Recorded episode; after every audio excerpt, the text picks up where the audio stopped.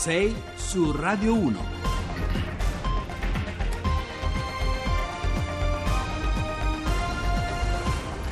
Le 6, 8 minuti e 16 secondi, buongiorno da Lorenzo Opice, benvenuti su Radio 1, benvenuti a 6 su Radio 1 e come al solito in questo fine settimana viaggeremo lungo il nostro paese e sarà un viaggio che si muove tra archeologia e paesi e, e, e entità uh, piccole italiane. In studio con noi ci sarà come sempre un ospite che vi preannuncio è un archeologo. Poi andremo in un piccolo borgo che si trova in provincia di Genova e perché andiamo in questo piccolo borgo? Perché dopo 59 anni è nato per la prima volta un bambino, quindi se vogliamo c'ha un aspetto poetico e, una rinascita del, del luogo. E poi ci sposteremo al sud, andremo in Calabria perché c'è una, un'iniziativa che uh, attraverso il cammino lungo le strade, lungo alcuni uh, percorsi, permetterà di conoscere meglio quella che è l'entità grecanica della Calabria, la parte grecanica della Calabria, quella di fondazione greca. Insomma, siamo pronti a... Ah, poi andiamo nel Cilento, eh, per cui non dimenticate, andremo nel Parco del Cilento e noi siamo pronti a partire e allora partiamo. 6 su Radio 1. Allora, come preannunciato, abbiamo in studio un ospite che si chiama Marco Pacifici. Buongiorno Marco. Buongiorno. Allora, eh, Marco è un archeologo giovanissimo. Sì, esatto Grazie per il giovanissimo. Vabbè, c'hai 30 anni. sì, è 30 anni appena fatti. Se non ci credete andate sulla radiovisione, cioè sulla pagina uh, di Facebook, uh, sulla pagina Facebook di Radio 1 e vedrete che Marco è molto giovane, insomma. Sì, quindi, me li porto eh. un po' male magari. Ma sai cosa che mi colpisce? Il fatto che hai 30 anni e hai scelto di lavorare nell'archeologia. Perché? Sì, diciamo che nasce tutto un po' dalla mia famiglia. Diciamo che non, era un io negli anni 90 non c'erano i centri commerciali, non c'erano insomma quelle attività che oggi si fanno nelle weekend, quindi mia mamma mi portava generalmente ai musei. Mi ricordo il museo di Villa Giulia, era un, almeno una volta al mese Beh, a visitare. Mamma lungimirante, sì, devo dire, lei grande appassionata, poi ecco, sì, anche di letteratura archeologica e quindi ho, ho sviluppato subito una passione per la storia. In più devo confessarlo, adesso molti lo stanno confessando, sono stato anch'io un, un boy scout e quindi il rapporto col territorio è nato in, insomma, in quel contesto contesto, andare uh-huh. nel Viterbese, nel territorio insomma, del Lazio che ha una, insomma, una, un'estetica dal punto di vista paesaggistico straordinaria. Perché il Viterbese è la zona nord, se, diciamo, se vogliamo, del Lazio e la parte sud della Toscana? Perché tu ti stai uh, o sei specializzato in, uh, in etruscologia, come si dice tecnicamente. Ah, okay. Sì, una disciplina che devo dire tra l'altro nasce proprio a Roma con un grande maestro che era Massimo Pallottino, un grande archeologo che si occupava di etruscologia e insomma ci occupiamo proprio delle Ligure, quel territorio che propriamente, con varie appendici, poi va un po' dall'Arno al Tevere, mm. e poi è un territorio straordinario, bellissimo, chi è stato in Toscana ha potuto vedere, insomma le, to- le, colline, la bellezza del paesaggio, mentre quello viterbese magari un po' più aspro, un po' più C'è ancora molto ma... da scoprire, anche se una, dire, un settore deturpato dai tombaroli, no? i famosi tombaroli che hanno sfasciato completamente quella che è la struttura della tomba, però c'è ancora molto da scoprire. C'è ancora molto da scoprire, noi poi, ecco, noi li chiamiamo scavatori clandestini in, in archeologia per dare un termine un po' edulcorato, ma in realtà sì, sono tombaroli che per tanto tempo hanno scavato non tanto per, sicuramente per arricchirsi, diciamo ah, chiaramente, beh, ma, ma, anche per una mancanza appunto di conoscenza, di rapporto con il loro territorio. Molte attività che noi archeologi facciamo, poi a mio parere, insomma, anche un modo nel quale io vivo l'archeologia è quello di impattare sulla comunità, cioè far recuperare alla popolazione il rapporto mm. col territorio, il suo valore, la sua storia, insomma, e credo sia molto importante. L'archeologia non può rimanere nelle biblioteche. Ma secondo te l'opinione pubblica ha capito il valore eh, dell'archeologia di una pietruzza trovata sottoterra che ha più di 2000 anni, perché gli Etruschi insomma sono prima di Roma, quindi... Sì, diciamo che piano piano ci stiamo lavorando noi archeologi. Adesso la, la divulgazione, il contatto con, eh, con, la popolazione, diciamo, si sta, è un percorso insomma, che stiamo piano piano mettendo, mettendo, in campo. Piano piano, sì, anche se ovviamente i sassi, devo dire, alla fin fine un po' rimangono sempre parlano, sassi, però parlano e insomma è, l'insegnamento è questo, insomma. E allora, tu sei venuto qua a parlarci di un'iniziativa che ha un titolo emblematico, sembra quasi il eh, titolo di un film, Viaggio ai confini dell'antica Narce. Sì. Sembra un film hollywoodiano. Addirittura ti ringrazio.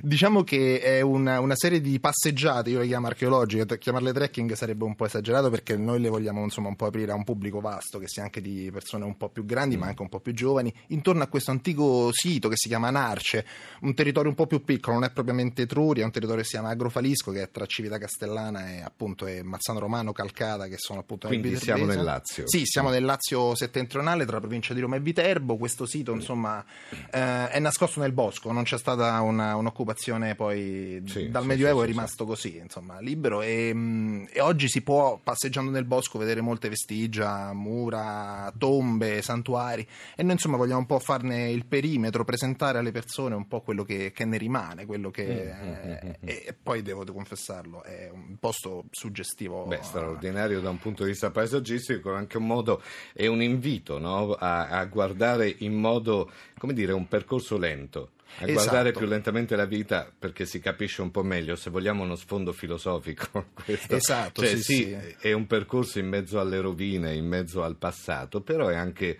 eh, se vogliamo, un invito a camminare più lenti nella nostra società perché capiamo un po' meglio le cose. A capire quello che si vede, esatto. L'obiettivo è quello, che la gente si riappropri del territorio, de- di, di ciò che vede, non sono solo sassi, ruderi, ma sono un paesaggio che si è trasformato. A me mh, piace proprio descrivere il paesaggio come doveva essere, quello che viene chiamato l'orizzonte antico, no?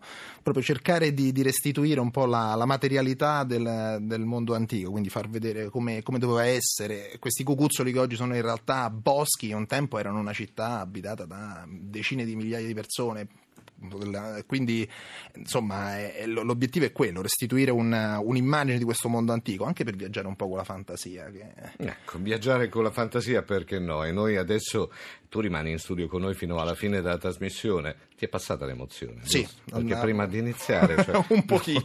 lo studio ti ha fatto un certo impatto, ma capita, eh? Sì, sì, sì. Questa, cioè, in modo particolare questo studio perché da qua vanno in onda tutte le trasmissioni di Radio 1. Certo, Anche immagino com- che suppongo che tu segua. Sì, insomma. diciamo sì, poi questo è un weekend abbastanza particolare per chi è- si sentirà un po' dall'accento romano, diciamo così. Ah, non beh. dico la fede, però. Vabbè, c'è il derby questa Ecco, sera, diciamolo. giusto. Non ti, ti dico perché tifi, perché insomma non sarei all'altezza. Però vedo che il nostro regista ci ha mandato della musica, per cui ci rilassiamo un po'. Esattamente come tu. E questo è Renzo Arbore, se vogliamo riunisce un po' tutta l'Italia, perché insomma è, è- uno di quei personaggi che mette d'accordo da nord a sud, perché il suo swing, la sua musica mette d'accordo e basta. E adesso noi iniziamo a viaggiare e state attenti perché vi portiamo in Liguria. Ronco Scrivia si trova in provincia di Genova, ha poco più di 200 anni come entità comunale, ma vanta una storia quasi millenaria, come testimonia anche il toponimo Ronco, il quale deriverebbe dal verbo latino medievale roncare, dissodare nuove terre sino ad allora incolte. Un primo insediamento è databile intorno all'anno 1000. Il nome Ronco è infatti citato per la prima volta in un documento del 1127, relativo all'accordo tra i signori di Pobieto e i consoli di Genova. Il primario borgo venne ben presto assoggettato al potere temporale dei vescovi di Tortona, che mantennero il possedimento delle terre fino al XIII secolo. Da tale secolo la proprietà del feudo imperiale di Ronco fu acquisita dalla famiglia Spinola, intrecciando la sua storia ai vicini borghi e villaggi dell'Alta Valle Scrivia. Un importante fatto storico accade nel 1242, quando il podestà di Genova, per contrastare le probabili alleanze tra Guglielmo Spinola, signore delle terre feudali imperiali, e l'imperatore Federico II di Svevia, sconfinò nelle terre ronchesi per assediarne i borghi e quindi sottometterli al potere genovese. Vittoriosi, i soldati genovesi conquisteranno gli importanti centri di Ronco, Savignone, Costa Pelata e Busalla. Nel 1815 fu inglobato nel Regno di Sardegna, così come stabilì il Congresso di Vienna del 1814. Nel 1816 Borgo Fornari si costituì municipalità autonoma, ma già tre anni dopo l'ente fu soppresso e unito assieme alla frazione di Pietrafraccia nuovamente nel comune di Ronco. Con il successivo Regno d'Italia dal 1861 assunse definitivamente dal 1863 l'attuale denominazione di Ronco Scrivia. Dal 1859 al 1926 il territorio fu compreso nel circondario di Genova, dell'allora provincia di Genova. Nel 1863 assunse l'odierna denominazione di Ronco Scrivia. E questa è Ronco Scrivia, abbiamo dato dei cenni storici, adesso do il benvenuto e il buongiorno alla prima cittadina di, di, di, di questo luogo italiano che è Rosa Oliveri. Buongiorno Sindaco. Buongiorno. O sindaca, Buongiorno. scusi, io sbaglio. il pri- prima È- È cittadina. sempre il solito, è sempre il solito modo per entrare con un sindaco che ha una, diciamo, un riferimento femminile. Vabbè, lei poi si chiama Rosa, insomma, più, più sindaca di così, insomma, si Comunque, muore. prima cittadina va benissimo.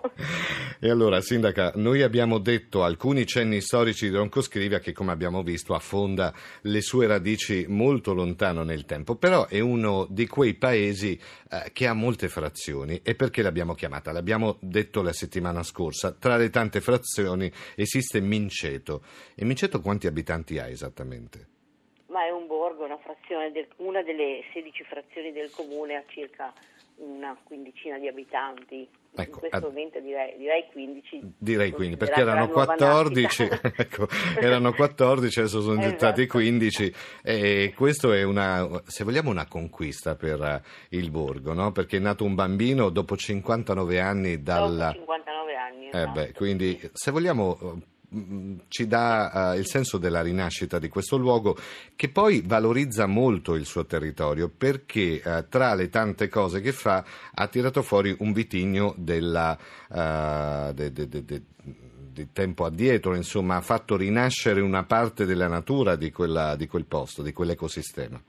Ma sì, in effetti questa parte diciamo di entroterra, che poi è formata da, da queste frazioni, ma Minceto è una frazione che negli ultimi anni ha avuto un suo, un suo risveglio e fra questo risveglio c'è anche il fatto che vi siano andati a abitare delle persone e che quindi queste persone, anche famiglie giovani o comunque nel caso che cita lei un cittadino che è in pensione e che ha dato vita anche ad un'azienda, per cui Mm, mm. mettendo, mettendo un pochino anche in luce quello che può essere. Però questa è un'idea, cioè un pen- è un pensionato che ha fatto questo, il che vuol dire che anche se si finisce la carriera lavorativa si può restare attivi e vivi e comunque parte integrante della società e questo può succedere nei piccoli borghi, nei piccoli paesi italiani, nelle piccole entità italiane. E quindi è stato questa persona che non è più in età lavorativa ma che ha eh, permesso la rinascita di alcune eh, particolarità del territorio come questo vitigno.